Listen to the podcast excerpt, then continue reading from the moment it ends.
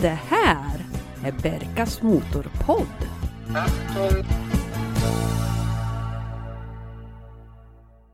Hej och välkomna till Berkas Motorpodd avsnitt nummer 38. I den här podden så pratar jag om mina erfarenheter när det gäller att köpa, äga, köra och sälja bilar. Meditationen att tvätta av en smutsig plåt med avfettning och spola av med högtryck och sen skinna av bilen och beskåda den blanka lacken. Det är nirvana. Jag som när de här tankarna kallas för Berka. Kika gärna in på min hemsida www.berkasmotorpodd.se för fler bilar. För 40 år sedan, alltså 1983, så inföll skärtorsdagen den 31 mars. Då kom min farsa hem från jobbet tidigt, vilket var väldigt ovanligt. Och så tog vi en promenad ner till den lokala Volvo-handlaren. Och där stod den här silvergråa Volvo 240 Turbon som pappa hade köpt. Som jag nu äger och den är mitt uppe i en restauration. Så det är 40-årsjubileum och om ni går in på Facebook och Instagram så finns det alltså bilder på hur den här bilen ser ut idag, vilket kanske inte är någon skön syn. Men den kommer att bli alldeles fantastiskt fin. Alltså det är 40 år sedan pappa tog ut 240 turbon och jag köpte tillbaks den 2003. Så att Volvo 240 turbon, den ska rulla igen. Nu drar vi igång som sagt avsnitt nummer 38. Eländets nummer.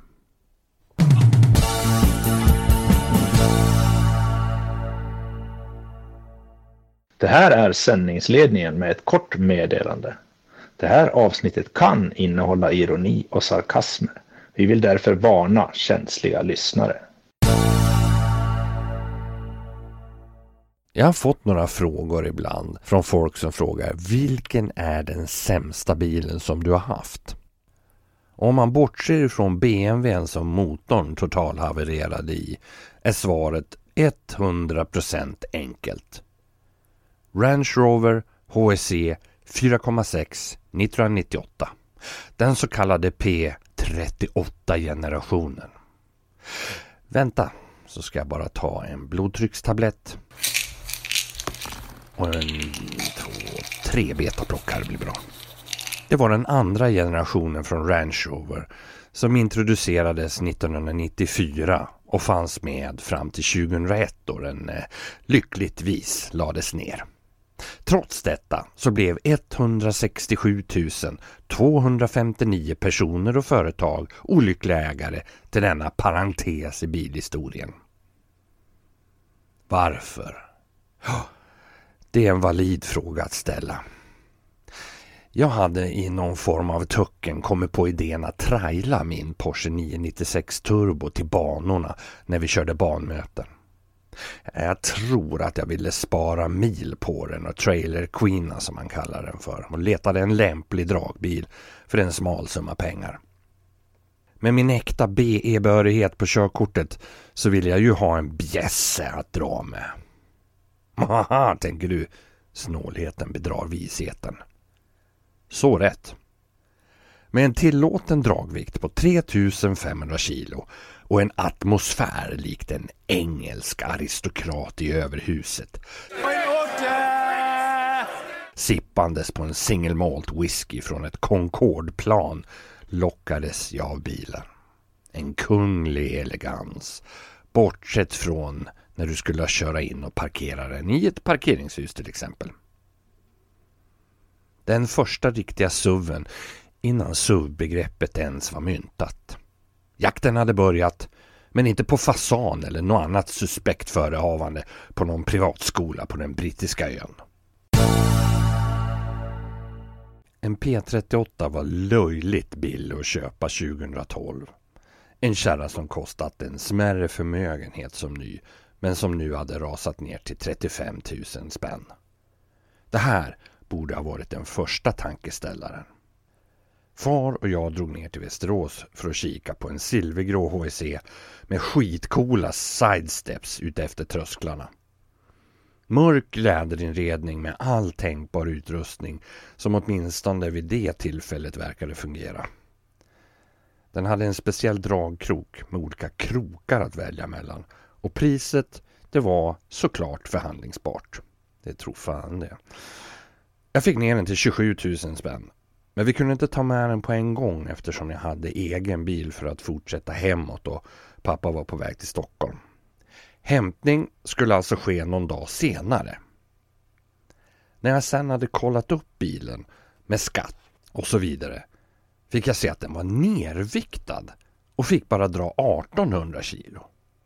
Affären blåstes naturligtvis av till säljarens stora besvikelse men han fattade eftersom han visste syftet med den. Nästa bil på listan fanns i Hedemora. Skicket var okej, okay, men priset för högt. Dock fick vi ovärderlig, värdelös information om bilmodellen. Ställ den inte i närheten av någon form av sändningsutrustning. Vi såg ut som fågelholkar. Nähä? Oh, signaler kan nämligen väcka upp bilen ur de olika larmlägena och då drar den ur batteriet. Och låt inte en sån här bil vara strömlös på några som helsta villkor. Ja, vad händer då då, frågar vi. Jo, i värsta fall så tappar centraldatorn kontakt med resten av bilens alla avancerade elfunktioner och då går det inte att låsa upp och komma in i bilen. Än mindre att starta den. Skulle den gå att öppna med nyckeln i dörrlåset så blockerar den startspärren. Visst låter det kul? Vi köpte inte den heller.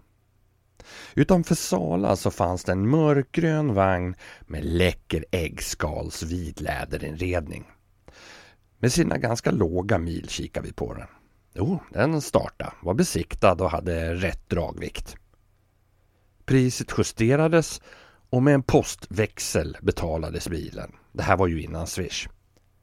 Perfekt tänkte jag. Nu hade jag en dragbil till 911.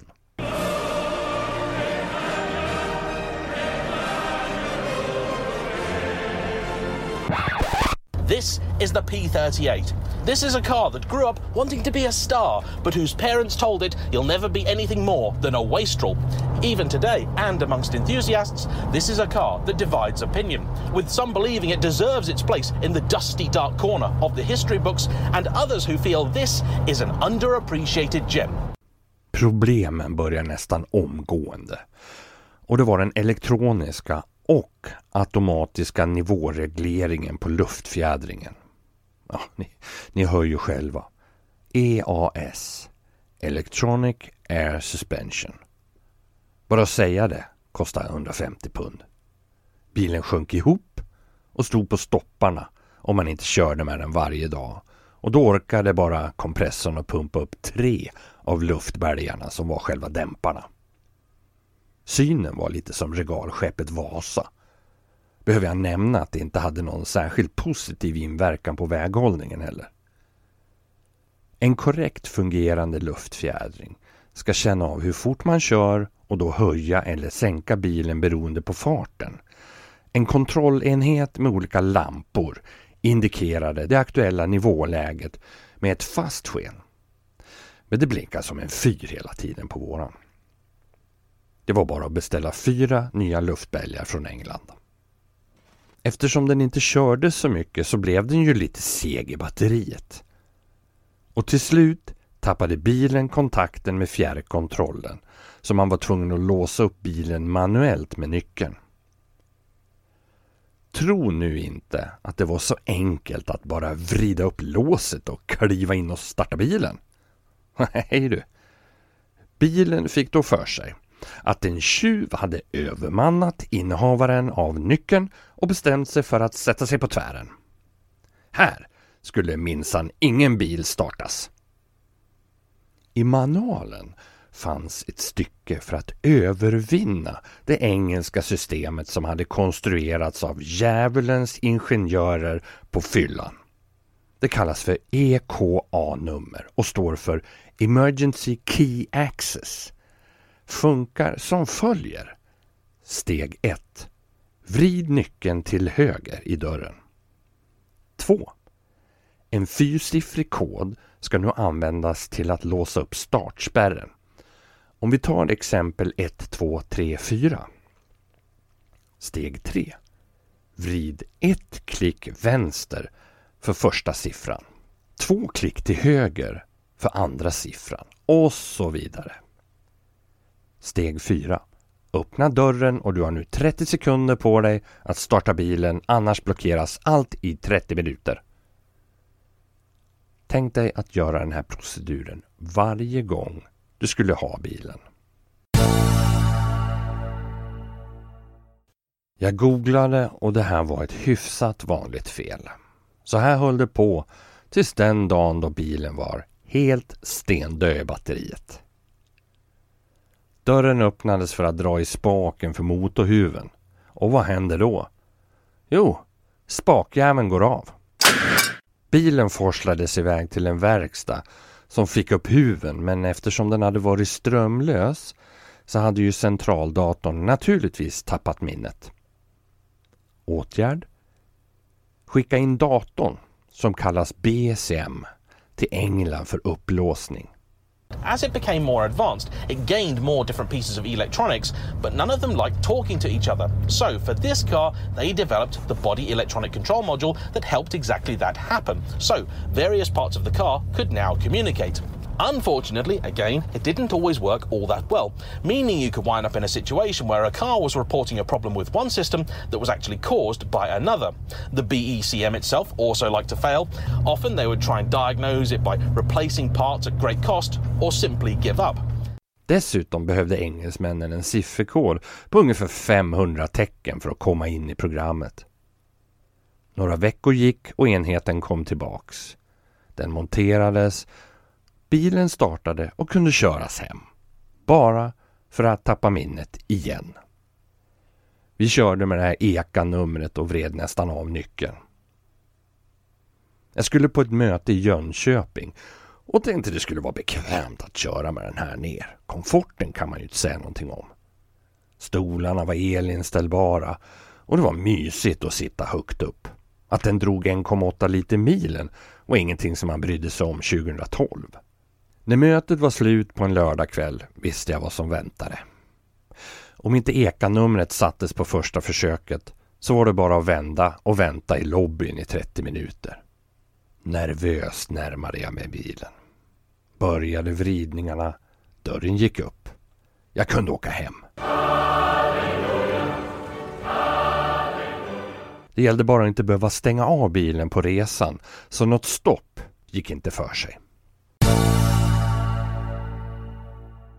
Men så här kan man ju inte ha det. Det var ut på nätet igen och hitta en apparat att stoppa in i diagnosuttaget. Den fick kontakt med datorn och kunde släppa på spärren.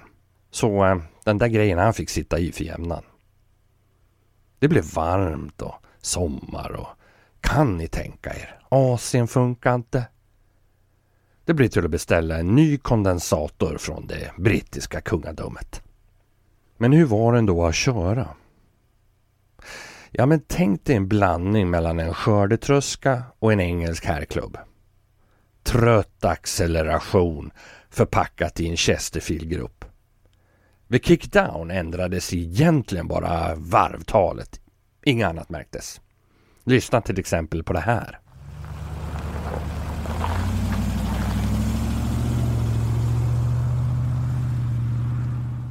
Märkligt nog så fick bilen en hängiven anhängare. Min pappa. Han ställde undan sin Audi S4 Avant och började bruksköra med Range Rover och började så smått leta efter en nyare maskin. På en firma i Bålänge fanns en 06ans Range Rover Sport med en kompressormatad V8 och som tur tog firman in P38 som inbyte och vi blev av med den.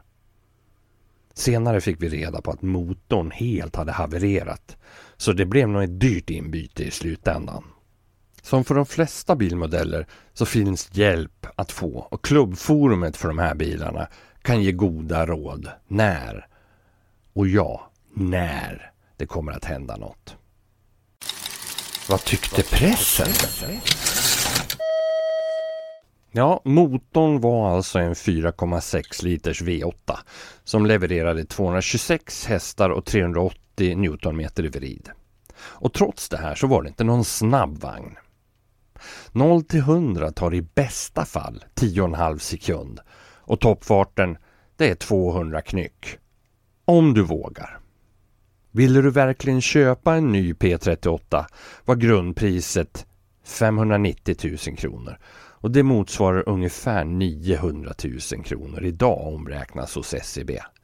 Och behövde du få köranvisningar fanns det en tidig GPS att beställa som kostade nästan 40 000 spänn. Det är 61 lakan idag. Till och med Jeremy Clarkson erkände i en nybilstest 1997 hur väldigt dålig bilen var, men att det var en välgärning för brittisk bilindustri om man köpte en.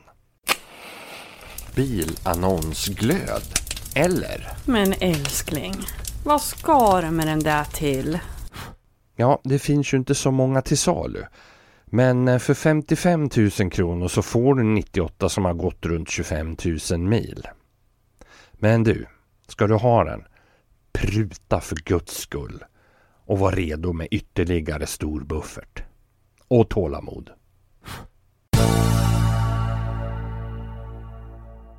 Hörni, det här var allt för idag som handlade om Range Rover P38.